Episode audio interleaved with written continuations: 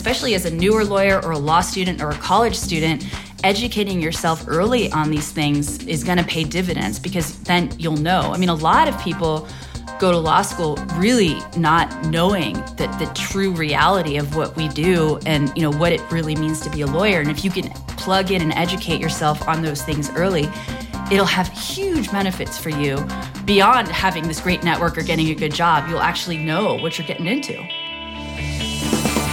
Welcome to the award-winning podcast, Lawyer to Lawyer, with J. Craig Williams, bringing you the latest legal news and observations with the leading experts in the legal profession. You're listening to Legal Talk Network.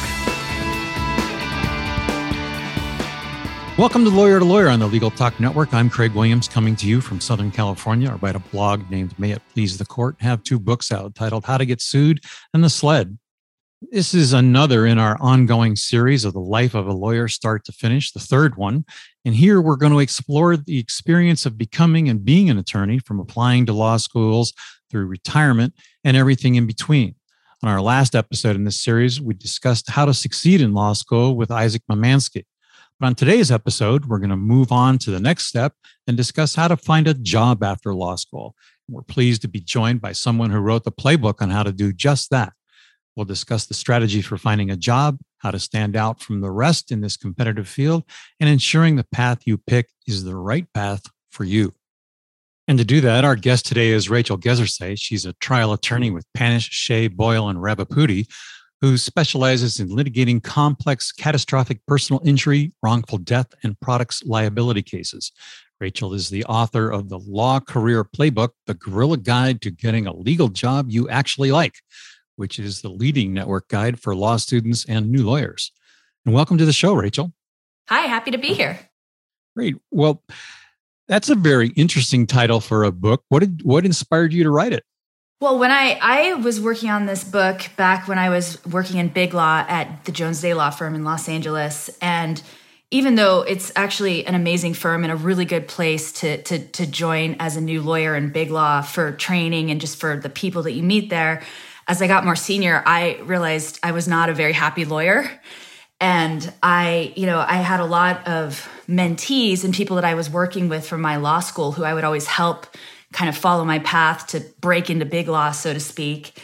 And I realized that the path to being a happy lawyer is more about finding a job where you fit, a job that actually you feel utilized and you feel like you're using your best self every day towards. And as I was helping other people get their jobs, I started working on this book and started working on this idea of figuring out who you are and what you want from the law. And that's what inspired me, was my own journey as an unhappy lawyer, kind of shifting out of big law and the defense, and then helping others also finding their dream jobs in the law. Yeah, we're going to talk today about small law, medium law, and big law. But what was it about big law that made you an unhappy lawyer? Well, it's interesting. It is the dream job oftentimes when you're in law school, and there's good reasons for that. You know, the money is good, and you have really excellent, smart clients and great high profile cases that you work on. But for me, it wasn't a good fit, because as I got more senior, I was working more on these massive sort of document review projects and not really utilizing the storytelling and the advocacy things that had brought me to the law in the first place. I just wasn't doing that on a day-to-day basis. And so I really had to look at myself and look at the work. And, you know, it's not that document review isn't important work. It is. But for me, it was just no longer a good fit as I got more senior. Right. Well, let's talk too about trial work, and you're in litigation now, but what level of litigation did you reach when you were working for Jones Day? What level? Well, you talked about document review, so you're at least in the discovery phase, but did you deal in the motion phase or the trial phase?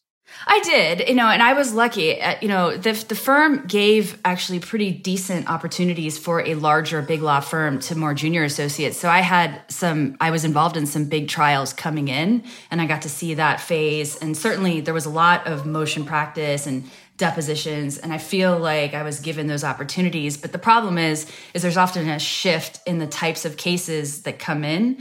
And in larger sort of business-focused cases, you just don't get those opportunities. Those cases aren't going to trial. They're just many, many, many years of being, you know, stuck in that sort of discovery phase of litigation. And so you don't get those opportunities, or at least I wasn't. So, you know, hence my unhappiness.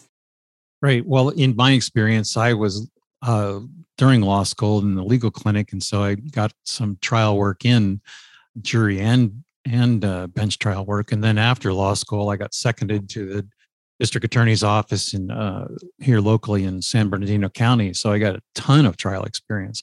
But there's a track. And, you know, we talk about tracks in law school, tracks to become a professor, tracks to become a judge, and a track to become a lawyer at a big law firm, and also tracks to, you know, reach nonprofit corporations and the like. What was the track that you followed to get into big law? Well, to get in, it was a challenge because I went to Southwestern Law School, which has, you know, puts lawyers, places lawyers in big law, but it's really, you know, the top of the class that gets in. And for me, I was in the top 10% of the class, but I think I was like the lowest person in the top 10%. So not really in that top part. And that's a challenge at a school like Southwestern because the on-campus interview program is pretty limited to those very top students. So you really do have to hustle to get those opportunities, which is what I did. And, you know, I talk about that in my book. The hustle is really about research and making these connections with lawyers in the industry that you're targeting early on, so that you don't have to rely on the on-campus interviewing process. You can actually create those opportunities yourself, which is exactly what I did. And because of that, I was able to self-generate callback interviews, which is, you know, what you're hoping to get from that on-campus interviewing part of your journey. I was able to do that and then connect with people in big law and create those opportunities for myself. So that's how I got in the door. And then once you're in the door as a summer associate, then it's all about, you know, really planting out that career path and doing well in big law and, you know, raising your hand and showing up for the work that you want. It's just a constant process. Right. Do you think it's fairly typical for the large big law firms to look to the, say, top 10 schools in the U.S. News and World Report rankings and say, we're going to cherry pick the top students from the top schools? Well, certainly, you know, the big law firms target the top schools, but they all, you know, to their credit, I think that they will consider top students from all law schools because really the big law firms and, you know, large firms or just firms in general are looking for top tier talent. And they do understand, I mean, they get it, that there is top tier talent at a quote unquote lower ranked law school. Those who have distinguished themselves even in that pool will be good fits for the law firm. So I think that, you know, big law generally will look into it, but it's all about connecting with those decision makers as a law student. And so that's why, you know, you can't just rely on your law school and you can't just rely on on-campus interviewing. You actually have to take it upon yourself to make those connections and make your name known to the decision makers who are making those decisions at the big law firms. One of the things I've recommended to students who are becoming potential lawyers when I've counseled them is to say to go to the local bar association meetings and start to meet lawyers, join as a student. What's your thought about that? No, that's a great idea. And I think, you know, look, the pandemic has sort of upended everyone's lives and, you know, caused us to go much more online, but it's provided, in my view, law students with a whole new way of connecting. So you can go in person to these events where you'll find lawyers, but then you can also watch webinars and find out who lawyers are that way. I mean, there's a lot of online and Zoom content now that law students can connect with and join where they don't even have to go in person anymore and they can still meet people or get to know people and then connect that way. So I think it's a really great thing for law students to do because there's a twofold benefit. One, you get to meet people and grow your network. And two, you get to learn about the industry, which is a huge part of what I talk about in the book. You know, you need to educate yourself and connect truly with what's going on in the industry and the parts of it that you're interested in. And then you also need to grow your network and meet people and have this band of advocates who will help you in your journey towards getting the job that's a good fit for you. Let's talk about the actual process that a student goes through to get a job, starting with becoming a summer associate, perhaps in your second year or first year, and then walk us through how you go about specifically shopping for a job in addition to what you've talked about in terms of, you know, reaching out beyond this typical process. Right. So, you know, I advocate, and, you know, which is why I really wrote the book, not just for people currently in law school, but for people who are considering law school. So college students who are considering taking the LSAT, you know, that early times, because I really believe that as you move along this process, your time becomes more and more limited. Law school itself is a great time, but it's a very, very busy time where you need to be focusing on your academics. So if you, as a college student, can actually start building out and educating yourselves on the industry and building out your network early on, it's all the more, it'll pay such greater dividends for you as you go through this process. And there's no, despite what you might think when you go into law school, there is no typical path. You know, the typical path for big law is that, you know, you would do very, very well in your first year of law school. You'd get very good grades and get in that top 10 or 5%. And then you would be selected for on-campus interviewing. You would then at that point get to meet a bunch of big law firms and then get callbacks and get your summer associate job. That would be the most typical path. But what I advocate in the book and what I really believe is that you know, you can actually build out a much better path for yourself if you build out a network before law school even. And you get to know lawyers, you get to educate yourself, because maybe you don't even want big law. Maybe you want to become a trial attorney, what I've become now, right? A plaintiff trial attorney at a smaller plaintiff firm. Maybe you want to go work in entertainment. All of that takes educating yourselves, figuring out what you want, meeting lawyers in the industry, and then doing what, you know, which the cornerstone of my book and my whole process is doing informational interviews with real lawyers, doing the work you think you want to do to see if you even want to do it. Because you're not going to learn from a law firm website or a law school website what real lawyers do. You're going to learn that from meeting and talking with real lawyers and figuring out what they do on a day-to-day basis. Right. And let's talk about that network that you wanted to develop, because not only is a network, I think, important for you to get into law school, but the same network, and maybe even a broader one while you're a lawyer, is what makes you a partner. Absolutely. And that's for business development purposes, for career development purposes. There is nothing better than having a strong network of advocates who will help you progress. You know, they call it the practice of law for a reason, because it's really hard. And on a daily basis, you're presented with challenges and you need to practice and get better and you make mistakes. And it's just the best thing ever to be able to call up someone who isn't your boss, who's in your network, who can help you and give advice and just help you through this very difficult, challenging, and rewarding career that we have. Right. And let's also the range of careers that are available. Like, just for example, I had two roommates throughout law school. One roommate went into the JAG Corps, the Judge Advocate General Corps for the Army. And my other roommate went and became a political consultant in Washington, D.C. So for the people that are considering it, what kind of jobs are available out there for lawyers?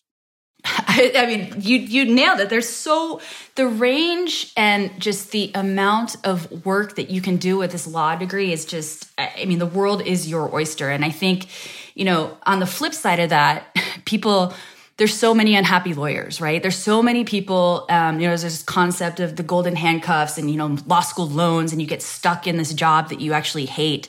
And the reality of it is, we can do anything with this law degree. And there's so many things that you could do with it. But you got to find that. You got to figure it out. And a lot of that is about doing this upfront work and meeting lawyers, finding out what people do, seeing if it's truly something that you could see yourself doing, and then plugging in and trying it. The beautiful thing about law school is you can do externships. You know, you can go work at a firm for a semester. You can work there at the summer. You can see if you like it. And if you don't, then you go back to the drawing board and you try something else. In law school, there's a certain resume building that you can do as well as when you graduate. For example, I think you were both in moot court and on law review. That's right. And I worked for a judge, which to me was the absolute best thing I did in law school. And if I could have done it throughout law school, I would have. Because in that, you know, you really learn when you're working in chambers, you get to see the sort of behind the scenes, how the judge actually formulates his opinions, how they work it up, you know, what they really think about the lawyers who are presenting their cases to them in the courtroom. And you really get to see from a neutral perspective, you know, how the sausage is made. And I think it makes you a better lawyer to have that understanding. And so I would highly recommend that all students do some sort of judicial externship, you know, judicial internship, whatever they call it, during law school or in the summer. Well, Rachel, we need to take a quick break and hear a word from our sponsor. We'll be right back. Learn by doing with Practicing Law Institute's award-winning on-demand interactive programs. Developed by experts in learning design, these immersive programs incorporate the latest in research-based instructional design and technology, allowing you to try out concepts, challenge yourself, and grow your skills using real-world scenarios. With programs focusing on professional development, client-facing skills, and law practice management, you can earn CLE while you learn. Launch now at pli.edu/interactive or download PLI's mobile app.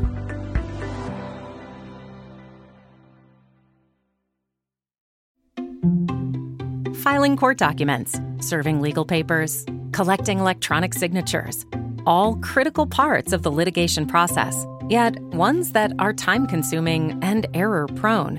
But what if you could do more straight from your case or document management software?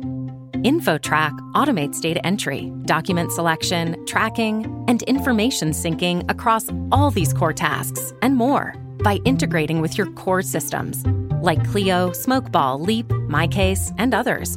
Spend more time on substantive legal work and less time on busy work. Learn how simple it can be at infotrack.com/simple.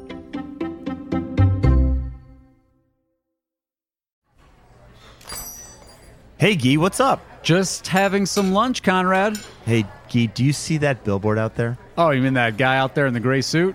Yeah, the gray suit guy. Order up. There's all those beautiful, rich, leather-bound books in the background. That is exactly the one. That's J.D. McGuffin at Law. He'll fight for you! I bet you he has got so many years of experience. Like decades and decades. And I bet, Guy, I bet he even went to a law school. Are you a lawyer? Do you suffer from dull marketing and a lack of positioning in a crowded legal marketplace? Sit down with Guy and Conrad for Lunch Hour Legal Marketing on the Legal Talk Network, available wherever podcasts are found. And welcome back to Lawyer on the Legal Talk Network. I'm joined by Rachel Gezerzis, trial attorney and author of the book, The Law Career Playbook, The Guerrilla Guide to Getting a Legal Job You Actually Like. Right before the break, you mentioned the kind of the practical aspects of you learning from a judge how both sides present themselves. But there's also lawyers who are out there that are going to go into the direct practice of law. How important is it during law school to be taking these practical courses to teach you how to practice law? It's really important because, you know, a lot of the complaints that I've heard and I think experienced myself was, you know, law school is sort of this bubble. And then you get to the practice of law, you know, for me, that was joining Jones Day. And you feel like you're actually not prepared. You've done all of this stuff in the bubble, you know, academically. And then the practice of law is actually this massive challenge. And so if you can, in law school, take practical courses on how to litigate, you know, how to advocate, how to write a motion, even how to do discovery. If those classes are available to you, you should take them because as a, you know, attorney, when you come in, that's the kind of stuff you're going to be doing as a new lawyer. And having those practical skills will ease that transition for you so much more. You know, I was lucky during law school that the Iowa Writers' School opened up their doors to lawyers to help us learn, or potential, you know, law students to teach us how to write. But what role does writing play, and how important is it for you to learn as a student, as a law student, how to write? I think it's everything. You know, we watch these lawyer shows on TV, and you know they're all in the courtroom, and they're all you know advocating verbally. But the reality of it is, most of the time you are spending at your computer writing. The word, your advocacy, what makes the difference in the courtroom is actually what you're briefing. And if you don't have those skills, those writing skills, the ability to, you know, put your client's story down on paper and get it across in a succinct way, then you won't make it as a lawyer. The writing is absolutely the most important thing to focus on. Right. And the gentleman who rewrote Black's Law Dictionary, Brian Garner, and I'm just going to give him a free plug here, he gives writing seminars, and they are absolutely spectacular. And I would highly recommend students as well as young lawyers taking those classes to, or seminars to learn how to write correctly. I think you're exactly right, Rachel. It's tremendously important. Well, you mentioned resume building or we talked about it and networking. What specific tips do you have to build your network and to build your resume? Right. And my book is all about, that is the central tenet, and it's informational interviews and really just, and it's a really great thing because you can sort of take, you can become, I say it, become the CEO of me, right? You can take your career in your own hands this way, and you can plot it out and be very strategic with an informational interview. And what I mean by that is, you know, you use powerful tools that we have online now, like LinkedIn. Everyone listening to this who's not already a member of, who hasn't joined LinkedIn should, because you can, on LinkedIn, you can put your resume up. You can have this outward facing professional profile to the world. And then you can also use LinkedIn's very powerful research tools to identify people doing the kind of work that you want to do. And then you can reach out to them and meet them. And, you know, as I said before, the beautiful thing about the online Zoom world that we live in now is you can request, instead of requesting a 15-minute coffee meeting, right, which for some lawyers is a bit of a burden on their time, you can do a 15-minute Zoom meeting with them now. And that'll be much easier for them to schedule and much easier for you to get access. And you can do these informational interviews to get to know people doing the kind of work that you want to do. And I always tell my students, and I tell the readers of my book, you got to be a sponge. It's not about, you know, it's not about you getting a job right now. It's about learning and growing from the people that you're meeting and building out this network of advocates who are going to help you find that perfect job for you. Right. And I really want to emphasize your recommendation of informational interviews, especially for, as you mentioned, law students before they go to law school. Interview some other lawyers to find out what you like to do and what you might not like to do. But that leads us to the question of, when you graduate, how do you stand out from the competition in what's admittedly a very competitive field? Right. I mean, I think it's because you've built up this network, and I truly believe this. I talk about it in the book, this concept of the hidden job market. So it's true. So if there's a posted job opening on LinkedIn or wherever, even at your law school, it's very true that there's probably going to be hundreds of resumes going in for that posted job opening. And it's very hard to distinguish yourself. Probably the only way to distinguish yourself is if you already know someone who works at that place of legal employment that has the opening, and they can put in a good word for you. But the beauty of the hidden job market is that if you've built out this network and people know you, they know your skills, they know the type of job that would be perfect for you, and they're advocating for you behind the scenes, when an opening comes up at a law firm or at, you know, at a studio or wherever it is that you're looking, they'll think of you first because they know you're looking, they know who you are. And then they submit your materials, or you know, they'll call you up and they'll say, "Hey, Rachel, this opening came up at my place. No one knows about it yet. Send me your resume. I'm going to get you an interview there." This happens all the time. This is actually how people get their jobs mostly in our industry. It's certainly how I got my dream job, the job that I currently have. That wasn't a posted opening. There was a need at my firm, and people at the firm who knew me knew I was looking, and they called me up. I had a lunch and I was hired. And that's just the way it usually works. And that's how you distinguish yourself, because you've already distinguished yourself. Right. And there's also some specialized personal branding and marketing that you mentioned in your book. You know, once you've determined what you want and the position that you want, the law firm you want to work at, the type of work you want to do, you can build your materials around that. And I call it building a narrative. So everything that you do, the way you write your resume, the words on the page, how you design them, everything you say when you meet people is built around this narrative of what you want to do.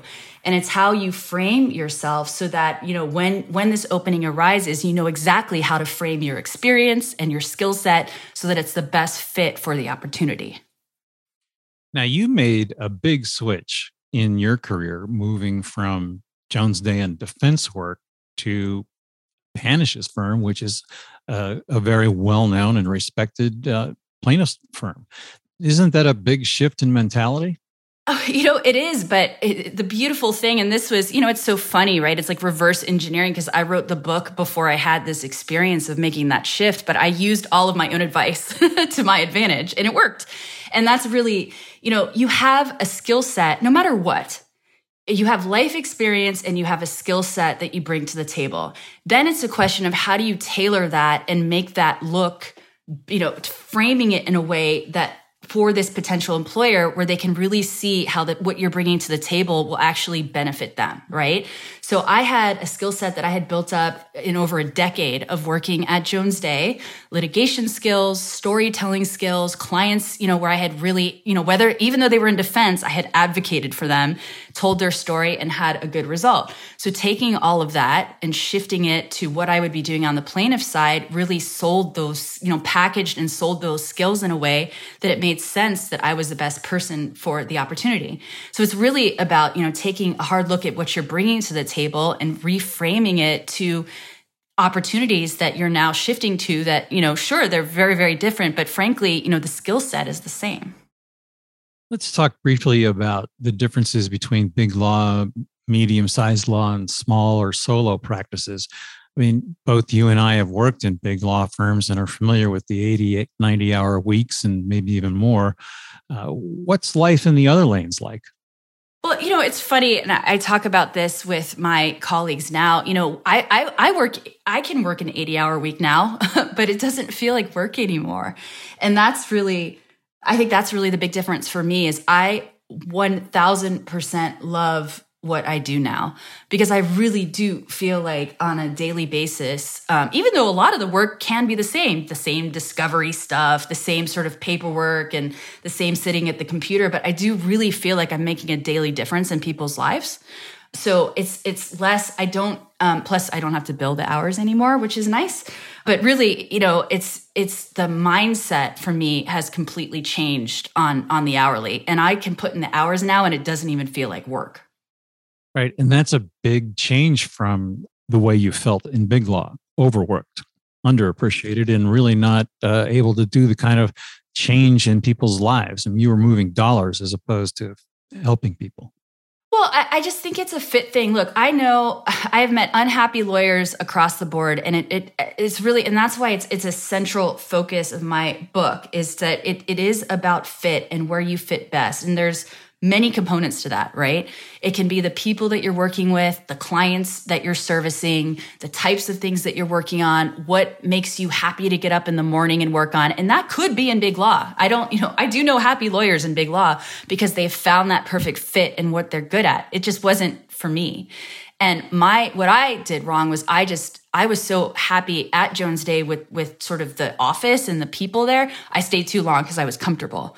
But when you're not getting that full engagement on your actual day-to-day, what you're doing, then yeah, you're not going to be happy. And so, you know, that's why it always goes back to exploring within yourself, what is it that makes me happy to get up in the morning and work on that day? How do you learn that? I think it's a process of elimination and a process of research and a process of putting it out there and speaking to other lawyers.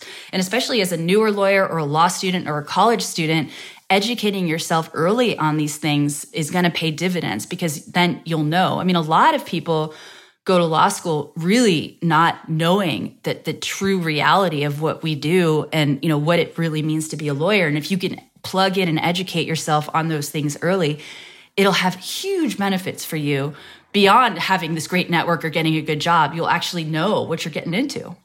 Right.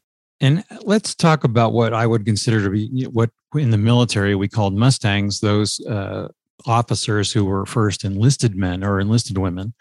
How does it work with paralegals and secretaries aspiring to be lawyers? Who are currently working in a law firm. Right. Yeah, currently working as a paralegal or a secretary. What steps do they need to take to become a lawyer? Right. Well, I think, you know, that, and I have met, there were a couple of women that I knew who started at at Jones Day in either a project assistant role or a paralegal role, and then eventually went to law school. And that they can have a huge advantage because they actually, talking about how the sausage is made, they truly understand what it takes, to excel on many aspects, especially on the litigation front, right? And then they can take that skill set, go to law school, and bring something to the table that a lot of people just wouldn't have. So I think it's a great path if you want to follow it. It's just a matter of, how you accomplish that. There's schools, Southwestern and other local California schools, that have night programs where you could work as a paralegal during the day and then go at night, and then merge those two together. And I think that is an amazing way to approach it if that's what you want to do.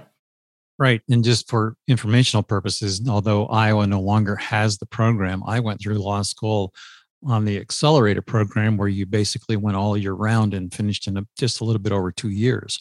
It was because I was 5 years after law school when I started, and to drop from making money to spending money is a big change. Right. No, that's great. Right. Well, Rachel, looks like we've just about reached the end of our program. So I'd like to take this opportunity to share your final thoughts, your contact information, and where our listeners can get your book, The Law Career Playbook, The Guerrilla Guide to Getting a Legal Job You Actually Like.